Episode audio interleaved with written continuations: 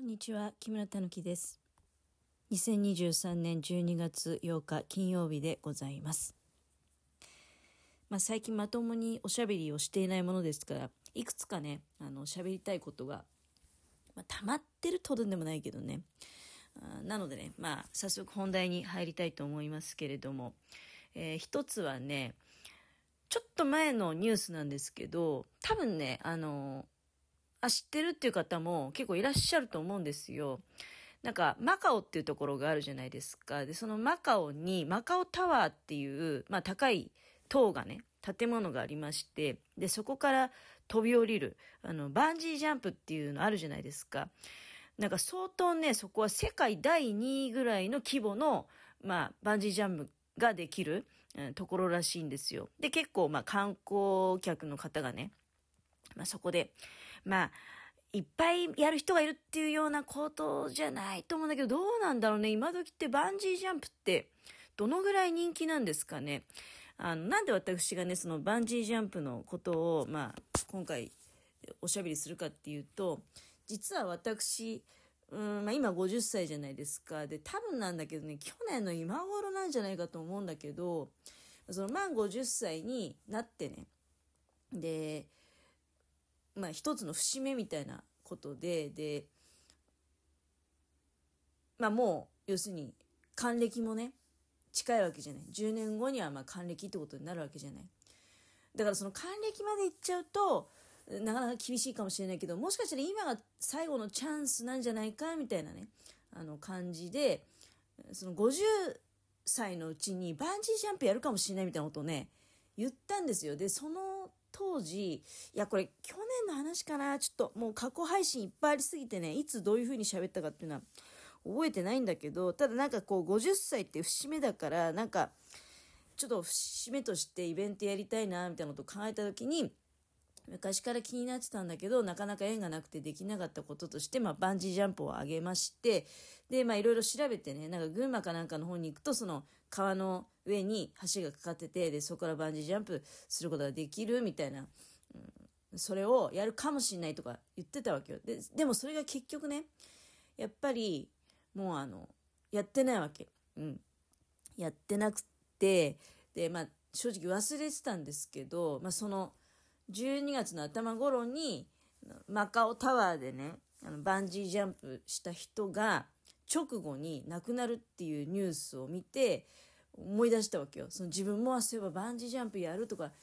なんかここでもう宣言してたな、ラジオトークでもなんか言った覚えあんなって、で、家のものがね、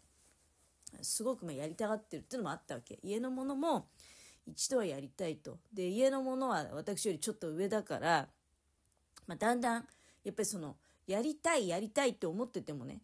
厳しくなるぞというようなことは、まあ、あったわけじゃない。だから、であればそれこそ去年なんかは、家のものともやり取りしてましたよ、去年。あの、バンジージャンプね、じゃあやりに行こうかと。結構本気で、だからその、周辺の宿とかも調べてね、まあ、群馬まで、うんまあ、新潟市から群馬だとちょっとね、日帰りで行くのは厳しいと思いますよ。多分、群馬のどの辺なのかな？みなかみとかその辺じゃないかなと思うんですけどね。だから、その辺の温泉？うん、あの辺だと、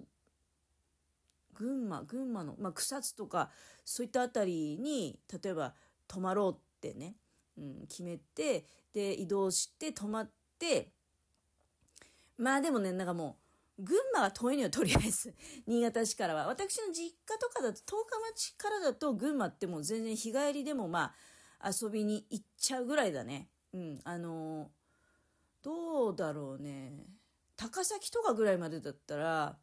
全然日帰りで行きますよ。うん、十日町からだったらね。で、新潟市だとそれはもう無理で、うんで、まあ、結局なんか、あ、めんどくさいなって、まあ、それどっちからとも言わなかったんだけど、まあ、その定期の年一の旅行も行き先は結局群馬じゃなくて、なんかぶっちゃけあんまり群馬っていい思い出ないんですよ、私。あの、群馬は過去に何回も行ってますよ。だから十日町の頃は日帰り券だから日帰りで何回も行ってるし、で、あの、社員旅行とかでね、泊まりで、伊香保温泉、そう思い出した思い出した。伊香保温泉とかね、何回か泊まりに行ったことあるけど、あのーありいい印象ないんですよ。いいお宿ももちろんあるとは思うんですけど、やっぱほら、団体旅行みたいなので行くとね、あまあ、私そんなに団体旅行こなしてないから あの、たまに行く団体旅行で、そういう、なんと、団体慣れしてるようなホテルとかに行くと、すごくね、自分は違和感を感じてしまうんですよ。で、苦手だなって。そういう印象しかなくて、群馬でなんか、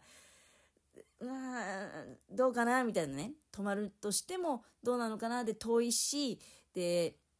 まあそうこうするうちに話はなくなって、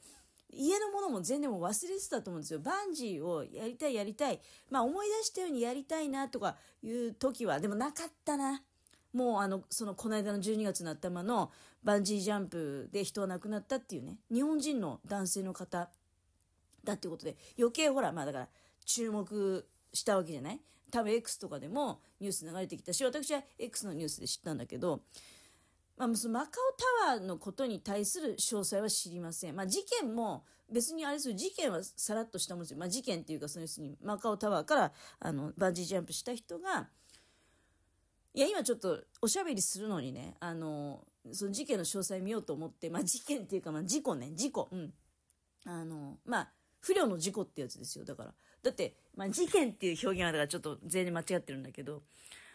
なんか、マカオタワーって230メーターぐらいの高さがあるとか、233メーターだってかな。で、そこの、まあ、もうかなり上の方から飛び降りるわけでしょ？もちろんだ、バンジージャンプだから、足だか胴体だかに。今、胴体のこと多いらしいね。あの、足だとさ、すごくその反動がすごすぎるっていうことで、要するにあの、フルハーネスみたいな、胴体とかもきっちり固定して、あの、ファーっとね、降りると、抵抗がなるべく多分、あの、負担が少ないように、まあだって足だけ吊るして飛び降りると危ないじゃん。あの、それこそ、なんか骨とか外れちゃうんじゃないかなとかさ、脱臼とかね、しちゃうんじゃないかなとか、あるわけじゃない。だからフルハーネス状態で、まあ自分の意思でピョンってね、自分のタイミングで飛び降りるだろうなと。で、どこぞのタイミングでその、つらがってるゴムかなんかね、丈夫なゴムがビョンビョンってなって、あの、で、まあ、ゆるゆると地面に着地すると。そういうことだと思うんだけど、なんか、相当のスピードで落ちるらしいね、途中は。なんかもう、時速時速200キロとか、そんぐらいの速さまで行っちゃうこともあるらしい。だってまあ、自然に落下するわけじゃない？いくらゴムがついてて途中でビヨンビヨンとなるとはいえ、途中までは自然に落ちるわけじゃない？っていうことは、相当やっぱり大変なことだと思うわけですよ。で、まあ、その男性は普通にバンジージャンプ終わっ、別にだから、どっか打ったとかね、そういう怪我で亡くなってるっていう、バンジージャンプそのもので亡くなってるっていう、まあ、ことではないってことにもなってきちゃうのかもしれないんだけどね、バンジージャンプが終わった後に、まあ、すごい息切れをしてたと。で、息切れをして、で、なんか、1時間半後ぐらいに、あの、まあ、その心肺停止的なことで倒れて病院に行って、で、そのまま死亡が確認されたみたいなことでね。で、家の者とそのことを話題に出して、まあ、結論としては、家の者と私で、まあ、家の者は私ほど強く思ってることかわかんないけどね、でも少なくとももうやりたいとは、あの、多分言わないと思うんだけど、もうバンジージャンプやりたいっていうのをやめようっていう話をしたわけですよ。私もずっと気になっててやりたいって思ってた。で、家の者は私よりももうずっとね、やりたいやりたいって思ってた。で、でもね、よくよく考えてみると、私一番最後に絶叫マシンとか乗ったのって多分ね、もう20代前半だと思うんですよ。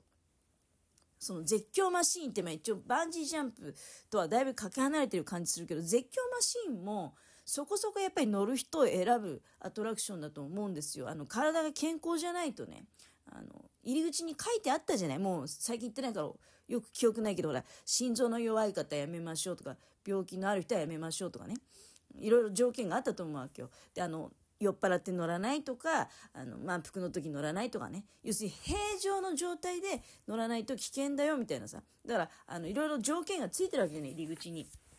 そういった中に、年齢も多分入ってくると思うよ。あの、はっきりと明記はしないけど、あの、やっぱ高齢の人はね、ちょっとどう、どうかな、みたいなことも確かあったと思うよ。で、も考えてみたら絶叫マシンももう、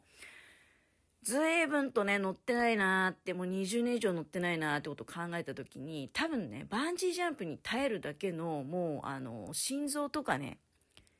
じゃないのよ。うん、なんかその、マカオタワーで、えー、バンジーやって、で、結果的に今亡くなられてしまった方は、おそらくバまあ、そこまでまだ多分、原因は調べているみたいな感じで、どどうなるんだろうね。そういうのってやっぱりほら、あの、保険とかの、なんていうの？保険金とかあるじゃない？いろいろ問題が。多分旅行障害保険とかいろいろあると思うんだけど、そういう時の、あの、判定材料みたいなのになると思うんだけど、よくわからんよ。知らんけど。